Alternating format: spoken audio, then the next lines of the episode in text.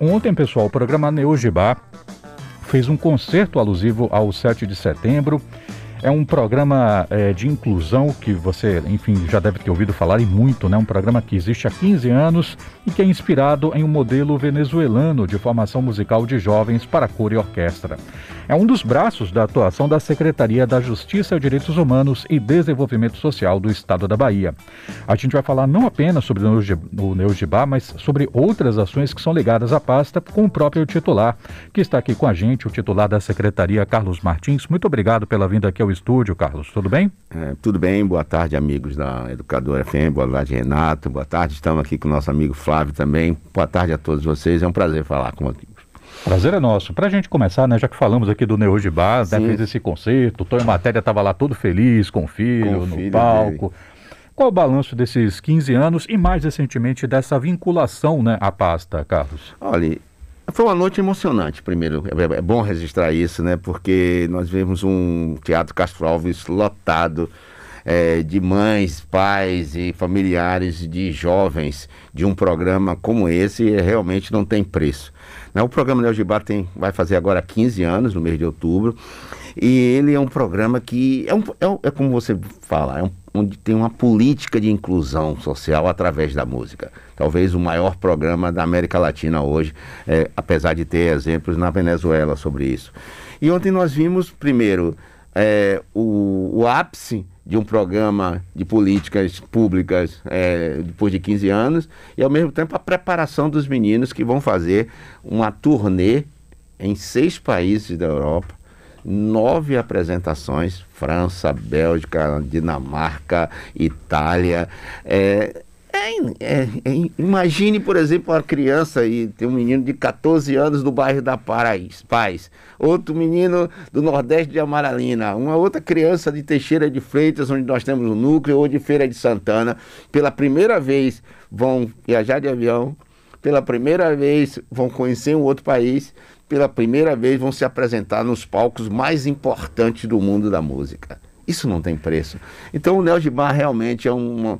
um É um acerto iniciado no nosso governador Jacques Wagner, continuou com o governo Rui Costa e que tem hoje é, núcleos é, territoriais, um em Feira de Santana, um em Teixeira de Freitas e outro em Vitória da Conquista, além de Salvador, e que faz com que jovens é, em vulnerabilidade social dos bairros periféricos, que tenham assistência psicossocial. Durante a pandemia, por exemplo, foi fundamental esse atendimento aos jovens. Nós fizemos várias, milhares de pessoas estão fazendo apresenta, vendo as apresentações do Neojibá, é, demos todo um apoio, é, volto a dizer, psicossocial às famílias, porque isso é fundamental nesse processo. E seguramente, você falou de Tom em Matéria, ontem o filho dele, um garoto que entrou com nove anos na, na, no Neojibá, hoje ele tem dezoito e vai nessa, nessa turnê apresentar um concerto de birimbau junto com a, or- a orquestra Neojibá, algo inédito e inovador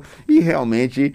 É, foi emocionante. Contar aqui só um, um, um, enfim, uma indiscrição que alguém já me falou assim, dos bastidores, hum. de quando tá para rolar uma viagem internacional, que o Ricardo Castro, né, o maestro, o fundador, que ele virou, ó, oh, tem que ralar, tem que melhorar isso aí para poder viajar, claro, né, mas tem que ser exigente. Aí diz que os meninos ficam ali, rapaz, ralando, você sobe a escadaria, tem gente tocando violino, sobe não sei o que, tá, tá, galera, porque quer, né, se capacitar isso.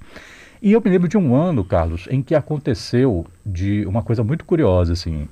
Foi o ano em que apenas dois corpos sinfônicos do Brasil viajaram para fora. O Sesp e o pessoal do dois de julho da Neojibá. Uhum. Só. Então esse ano, por exemplo, é a maior turnê de um grupo brasileiro pós-pandemia para o mundo.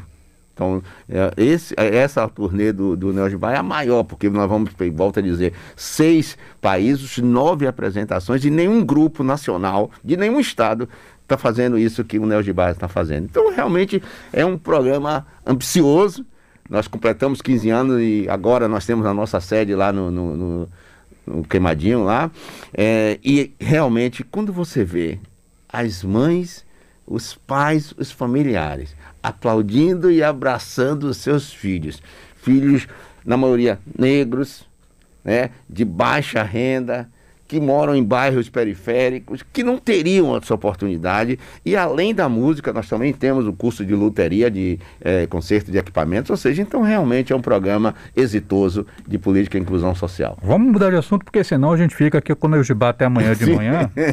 Mas... E eu sou entusiasta é. do Neojibá. Eu estou conversando aqui com o titular da Secretaria da Justiça, Cidadania, Direitos Humanos e Desenvolvimento Social, Carlos Martins. É, ontem, além da, da, do Neojibá ter feito uma apresentação alusiva ao sete de setembro, o sete de setembro também foi é, gatilho, né? Foi estopim para várias manifestações, incluindo o pessoal do Grito dos Excluídos, que fizeram uma denúncia da situação da fome no Brasil. Como uma pessoa que está à frente de uma pasta que em alguma medida também se debruça sobre esse flagelo da sociedade, como é que você avalia hoje, Carlos, o, o panorama, o cenário da fome no país? Você falou da imagem do U O L que a gente viu dos jovens nos ônibus e fazendo gestos lá para aquele é. povo que é a favor da, da, da desigualdade social nesse país, e o Grito dos Excluídos, que é uma iniciativa antiga de todos os movimentos, movimentos sociais, colocaram muito claramente, porque hoje nós temos trinta e três milhões de pessoas passando fome. O Brasil voltou para o mapa da fome. Então é inaceitável esse tipo de postura. E por que isso? Porque nós tínhamos dois programas exitosos criados pelo ex-presidente Luiz Inácio Lula da Silva, chamado Programa de Aquisição de Alimentos e o P A Leite. E ao longo desse tempo, esses programas foram sendo desidratados, foram perdendo recursos, tá? Junto com o programa de cisternas.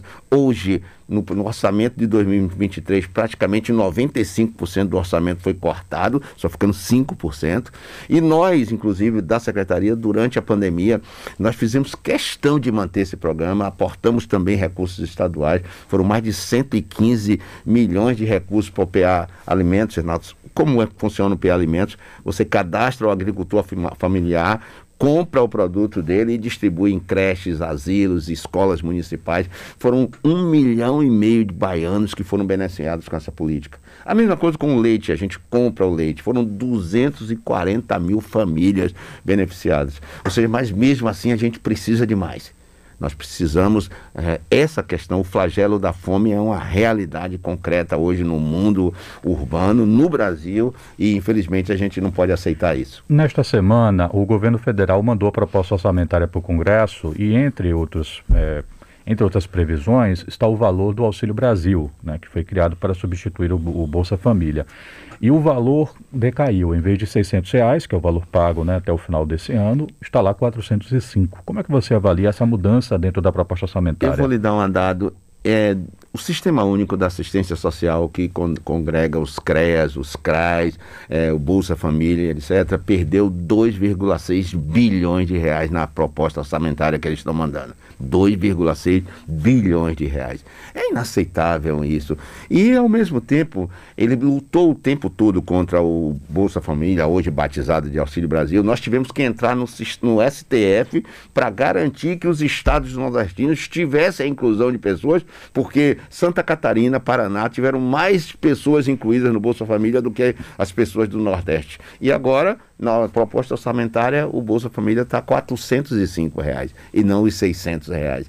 Então, ele está utilizando eleitoralmente o Auxílio Brasil, tá certo? E esse é um instrumento importante, um instrumento importante para reduzir a desigualdade, mas mais do que isso. É, o Bolsa Família reduziu a, a mortalidade infantil, principalmente no Nordeste, é, reduziu a evasão escolar, garantiu que mães de famílias não morressem com o parto. O parto foi, era um dos elementos fundamentais é, da morte de várias mulheres no, no Nordeste, principalmente. E o Bolsa Família, então, é um programa muito mais de distribuição de renda, mas é um programa de inclusão social.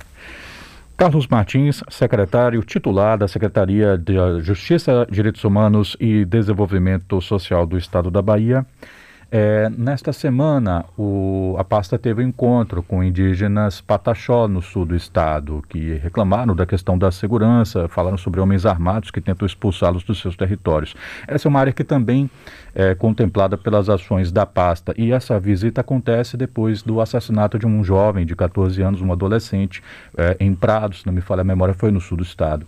É, qual é a avaliação que você faz, Carlos, assim, das ações que é, estão sendo é, realizadas até então? O que é preciso fazer em relação a essas comunidades originárias? É, você pega uma ponta importante que está na ordem do dia. Nosso superintendente Jones Carvalho e o nosso coordenador dos povos indígenas estavam na, na região desde segunda-feira passada até hoje, é, monitorando e acompanhando esses incidentes, e a gente já tem dados assim muito concretos, é, grileiros que se apropriam de terras públicas ou não, com documentos forjados, estão fazendo um terror na região, contratando pistoleiros, atacando é, a população indígena. É, atacaram um menino jovem, o Gustavo, de catorze anos, o outro, o Pablo, o, o, infelizmente o Gustavo não resistiu, foi um tiro na cabeça, pelas costas. Né? O Pablo é, foi atingido, mas já saiu de, de, do, do hospital, mas nós estamos trabalhando muito forte. Primeiro, para exigir que a FUNAI e a Polícia Federal atuem, que é a sua competência.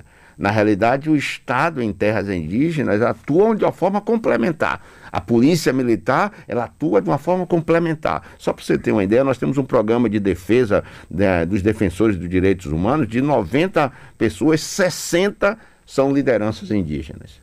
Tá? Então, nossa equipe está no local, nós estamos acompanhando. Eu tive reunião com o secretário de Segurança Pública, com a delegada eh, geral da Polícia Civil, Eloísa, e nós estamos dando apoio. Agora, infelizmente, e eu quero aproveitar aqui a educadora para fazer esse apelo. O Ministério Público Federal, a FUNAI e a Polícia Federal precisam atuar para evitar mais morte da, dos povos indígenas, para evitar que jovens como Gustavo não percam a vida pela especulação imobiliária. Infelizmente, a milícia hoje é uma milícia forte, pistoleiros que estão querendo, através é, da, da ação é, dolosa e terrorista, eu diria até, fazer com que os jovens e com os indígenas, tem mães, pais, idosos, que estão perdendo a vida por causa dessa ação.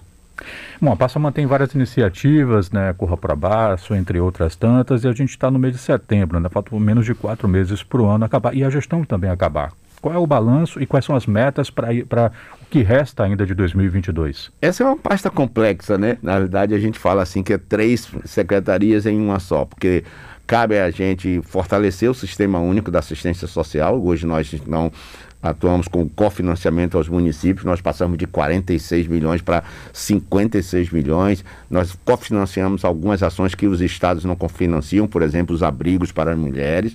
Então essa é uma, uma etapa interessante. A outra é da segurança alimentar, então o P A Alimento, o P A Leite, e nós temos aqui em Salvador dois restaurantes, o Restaurante Popular do Comércio e o Restaurante Popular da Liberdade, que fornecem mais de cinco mil refeições justamente nesse momento da fome. Toda uma ação de direitos humanos, É, é, que é fundamental principalmente para os indígenas, a população L G B T. Nós temos um centro de, é, de, da, de garantia dos direitos da L G B T, e a política contra drogas, que aí tem todo um apoio, todo um trabalho com as comunidades, todo um apoio do Corra para o Abraço, que é um, um, um programa pioneiro e um premiado internacionalmente. Ou seja, então é uma, é uma secretaria que tem uma complexidade muito grande e precisa, inclusive, de uma ação do governo federal para que a gente possa ampliar os dados. Infelizmente, o volume de recursos que nós temos estadualmente não é suficiente. Esperemos que a esperança volte, que a gente possa ter é, recursos cada vez melhores para a assistência social. Eu conversei aqui com o titular da Secretaria da Justiça, Direitos Humanos e Desenvolvimento Social do Estado da Bahia, Carlos Martins. Muito obrigado pela vinda aqui ao estúdio. Sucesso com o trabalho, saúde para você e para os seus. Ah, obrigado, queria parabenizar a educadora por esse belíssimo trabalho que vocês fazem, e o trabalho aqui da educadora realmente nos emociona por ver essa estrutura nova aqui. Parabenizar toda a direção, um amigo Flávio, parabéns a todos vocês e parabéns pelo trabalho que vocês fazem aqui no Multicultura.